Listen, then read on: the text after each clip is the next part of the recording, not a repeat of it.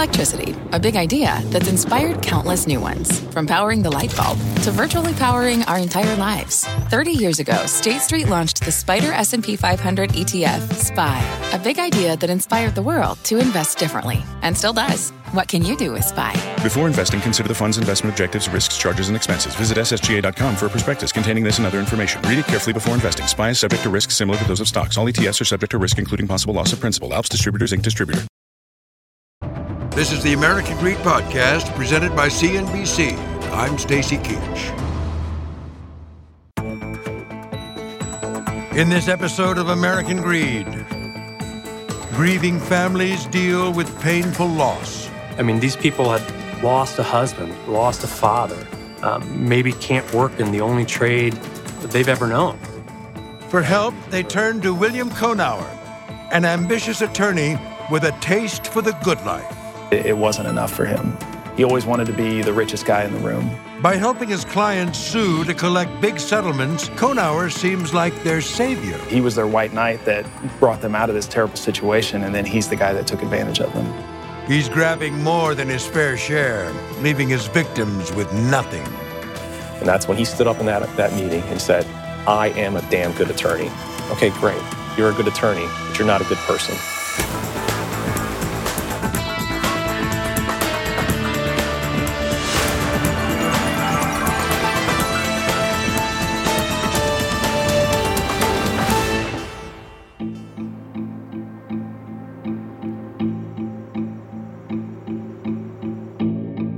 In 2006, Mike Webb is driving along this quiet stretch outside Fort Wayne, Indiana. Here, he notices a car that swerved off the road and crashed into a utility pole. He always cared about people, no matter if you knew him or his family, friends, didn't matter. When Webb gets out to help the two teens who have crashed, he steps on a downed power line dangling in the field. He is electrocuted and dies instantly. His son, Dustin, is just 15 at the time. He didn't have to stop, and he didn't know them. But then that would take away from the person that he was. Like I said, you know, he would never drive past somebody who needed help and not stop. Dustin hardly has time to grieve before his sadness turns to financial concern. It was about a week after he passed away. I got a job when I was 15, and I've worked ever since for everything I have. And that was something that he didn't want me to do was get out of uh, high school and then get a job. He wanted me to go to school. He, he would pay for extra things and you focus on school.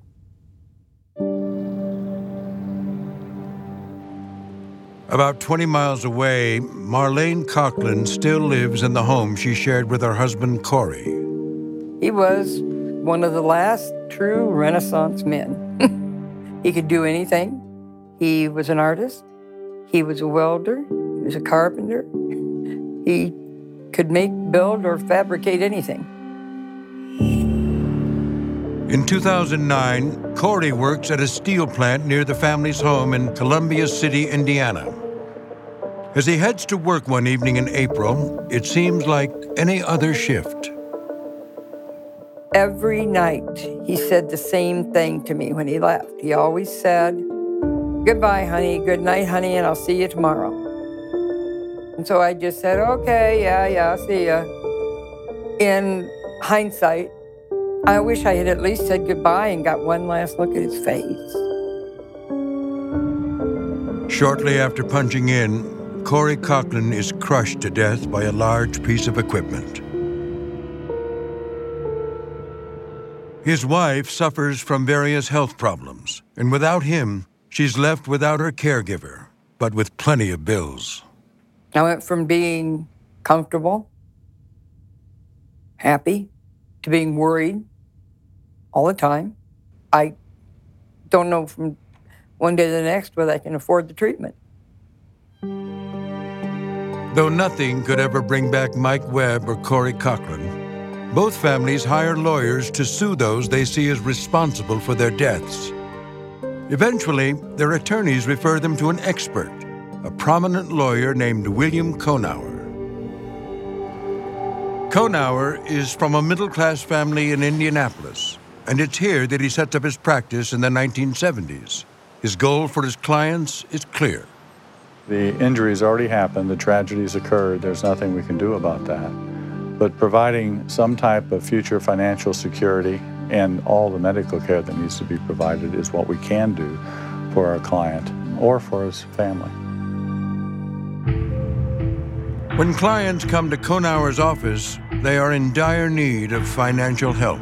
Well, a lot of the clients, if they're still alive, uh, have life altering injuries. They're paralyzed, they can't walk, they are cognitively impaired. So the money for them is replacement income to pay for their family.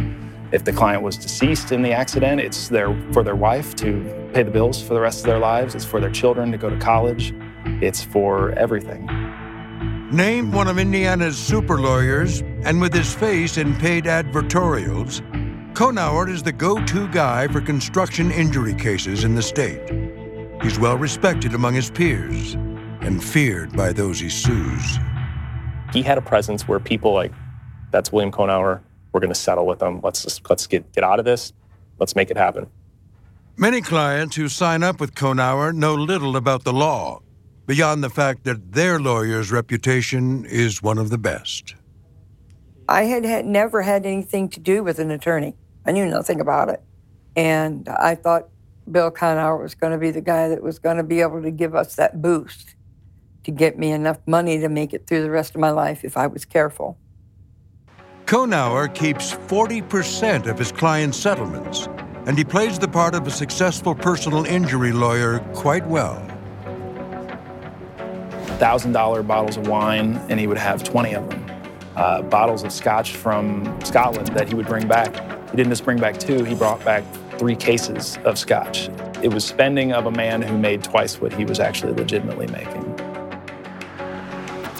Conour lives in this gated community in a 25 room mansion, has another home just a few miles away, and with his wife owns a horse farm a bit further up the road. He donates to politicians, charities, and the Indiana University School of Law, where a $450,000 check gets his name on an atrium. He travels the world with his family, keeps a well stocked wine collection, and has cars to match the rest of his lifestyle. I mean, crazy car payments, not like a three, four hundred dollar car payment. You're talking fifteen hundred dollar car payments, you know, to Porsche, to Mercedes, to Bentley. According to investigators, Conour can't stop spending money.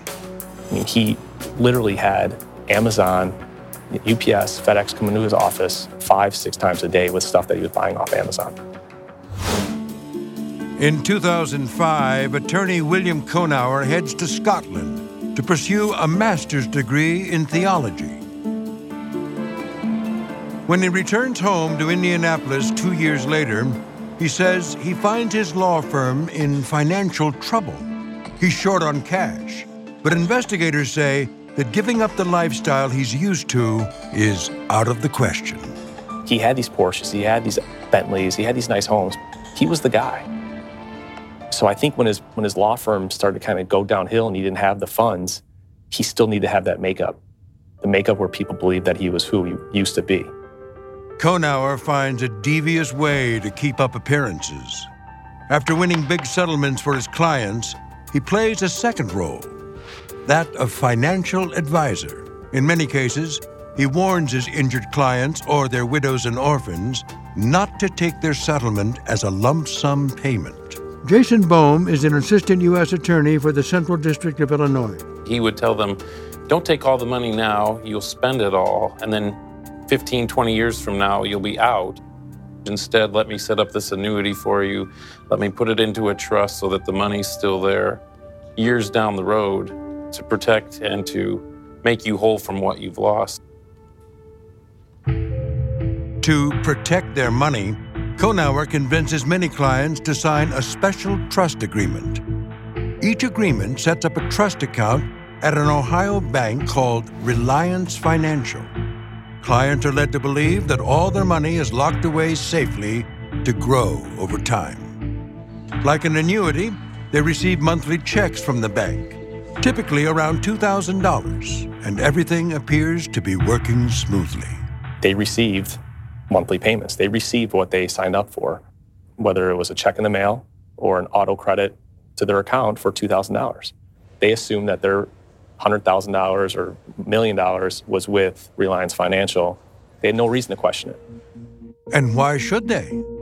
He was their white knight that brought them out of this terrible situation, and then he's the guy that took advantage of them. Attorney Jeffrey Hammond goes to work for Conour in 2009. After nearly two years, Hammond comes across one of the trust agreements Conour has signed with a client. The client's money is supposedly tucked safely away in an account to grow, but oddly, it is hardly earning any interest at all. I'm not a trust and estates lawyer, but this doesn't seem right. And you see that the settlers bill and the notices are going to bill not at our office, but at his second house.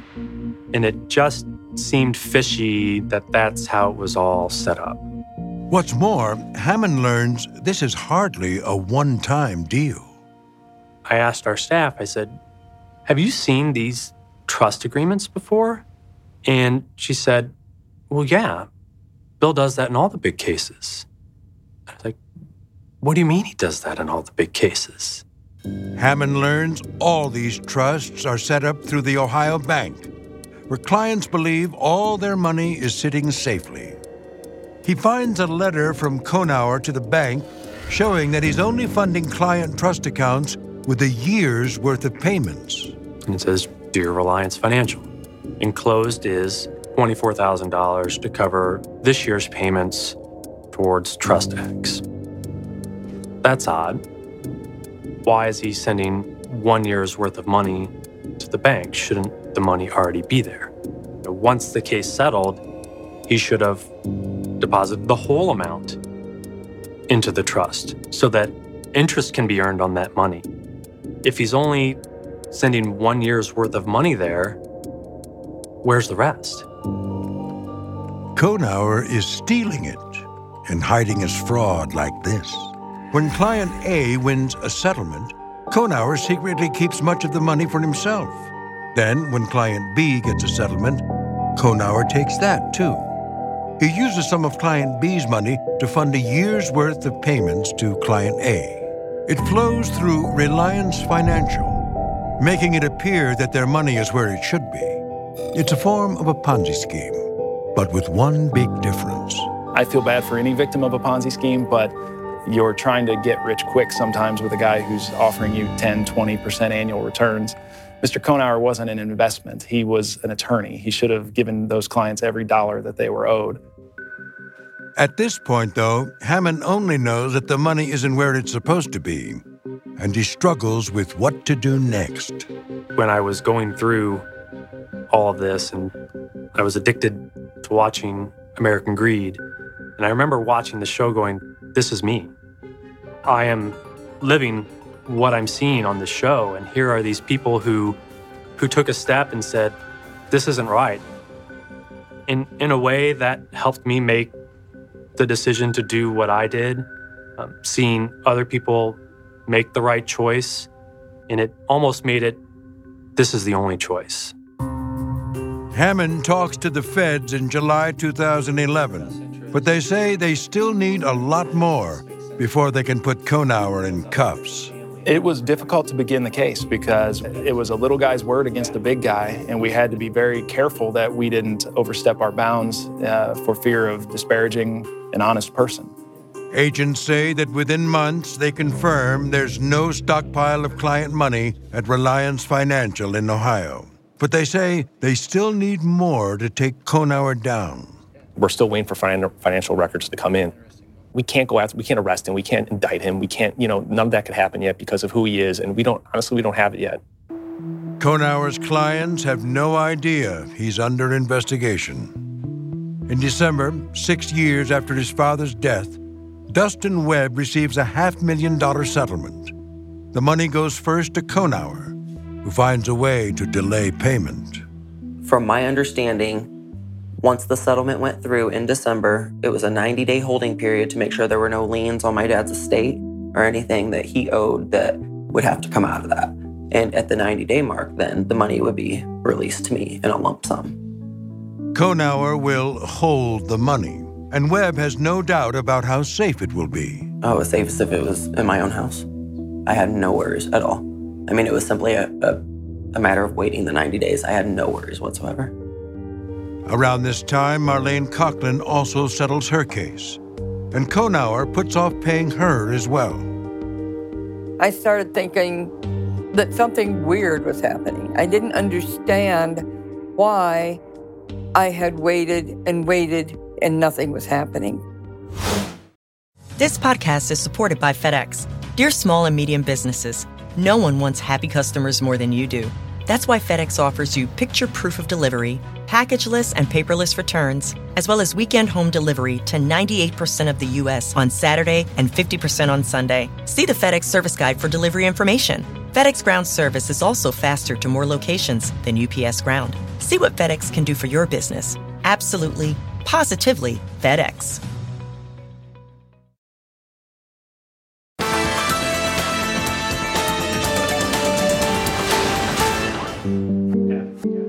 When attorney Jeffrey Hammond first meets with FBI agents Andy Shank and Doug Casper, he tells them that money belonging to William Conour's clients is not where it's supposed to be. But could the well respected attorney have it safely stashed somewhere else? We didn't know if there was that, that honey hole. We needed to know that the money was gone before we could take it to the next level. The truth is that there is no money being held in trust anywhere. As fast as Conour is stealing his client's money, he is spending it on himself or using it to make payments to other clients. Not long after Hammond goes to the feds, Conour's bank account contains the lowly sum of $3,000. It's hardly enough to keep making the token payments, which assure clients that their money is safe. He was so desperate at that time. He had no money to keep the scam going. In September, Conour calls a client, an injured construction worker, and asks him if he would like to settle his case for $250,000. The client says, not yet. But Conour needs money, and he makes a bold move. Unbeknownst to the client, Conour settled the case with uh, the insurance company, took a $450,000 check from the insurance company and cashed it and used it for his own good. Court documents say that within days, Conour blows through his client's settlement. He pays other clients, sends money to other lawyers, and pays American Express $138,000. In February, the feds learn about this theft. Now we could track the money. Now we could say, okay, this is when the settlement hit. This is what happened to that money. That was the first time we knew, okay, this guy's this guy's a fraud. Eventually, investigators find 36 clients who paid Conour $3.5 million from their settlements, and from whom he stole an additional 6.7 million. Among these is his own daughter, who won a $36,000 car accident settlement only to have it stolen by her father. When you're willing to stoop so low to steal from your own family, uh, you've got a serious, serious problem going on. But it seems Conour doesn't see what he's doing as stealing. Agents say that when they talk to him, he claims he's merely taking loans from his clients' settlements. We tried to explain to him that in order for it to be a loan, the lender needs to know that they were lending him money, and that because they did not know that, it was not a loan, it was outright theft. And that's when he stood up in that, that meeting and said, I am a damn good attorney. Okay, great. Okay, you're a good attorney, but you're not a good person, right? Because if you're a good person, you don't do what you just did. And you're not a good attorney because good attorneys don't do what you just did. In April 2012, Conour is charged with wire fraud. Many of his clients who have been receiving their monthly checks on time and in full have no idea that anything is even wrong. Telling the clients that uh, their funds were not where they thought they were was one of the hardest things I've ever done in my life. These people have already suffered a great loss in their life, and now I've got to tell them the money that they thought was there to support them for the rest of their lives is not actually there. As they struggle with this devastating news, Conour is free on bail and hardly seems repentant. He was still spending, you know, seven to ten thousand dollars a month on living expenses. He just didn't care. He was at a point where nothing phased him anymore. In June, the judge determines Conour is getting rid of assets which could be used to pay back victims. He revokes Conour's bond, and the once prominent lawyer heads to jail. Days later, he pleads guilty and resigns from the Indiana State Bar. The judge sentences him to 10 years in prison. He received 10 years. 10 years is, is good, but for what he did, I wish it, it should have been a lot longer. So far, authorities have been able to recover very little of the money Conour took from his clients. These aren't wealthy, well off victims. These are people who were depending on that money for medical treatment, for college tuition, for buying groceries, and those are the people he preyed upon. For Marlene Coughlin, the lawyer's deceit means struggling through life without the help she might have gotten from the settlement he stole. Mr. Conour sits in a warm prison where he gets three meals a day. If he needs back care or some kind of medical care, he gets it. If he needs dental care, he gets it. I don't. If I need more medical care, where does it come from? When Mike Webb died along this quiet stretch of road, he was trying to help people he'd never met. His son was left fatherless by this tragedy. And that's when William Conour stepped in. When I first met him, I told him, I said, You actually remind me a lot of my dad. I thought he was one of those people like my dad that doesn't know me, but is going out of his way and spending all these hours on something that he doesn't have to do. And that is complete opposite. You know, it turned out to be it's my dad would never be like that. He fooled everybody. Thanks for listening to the American Greed Podcast presented by CNBC. I'm Stacy Keach.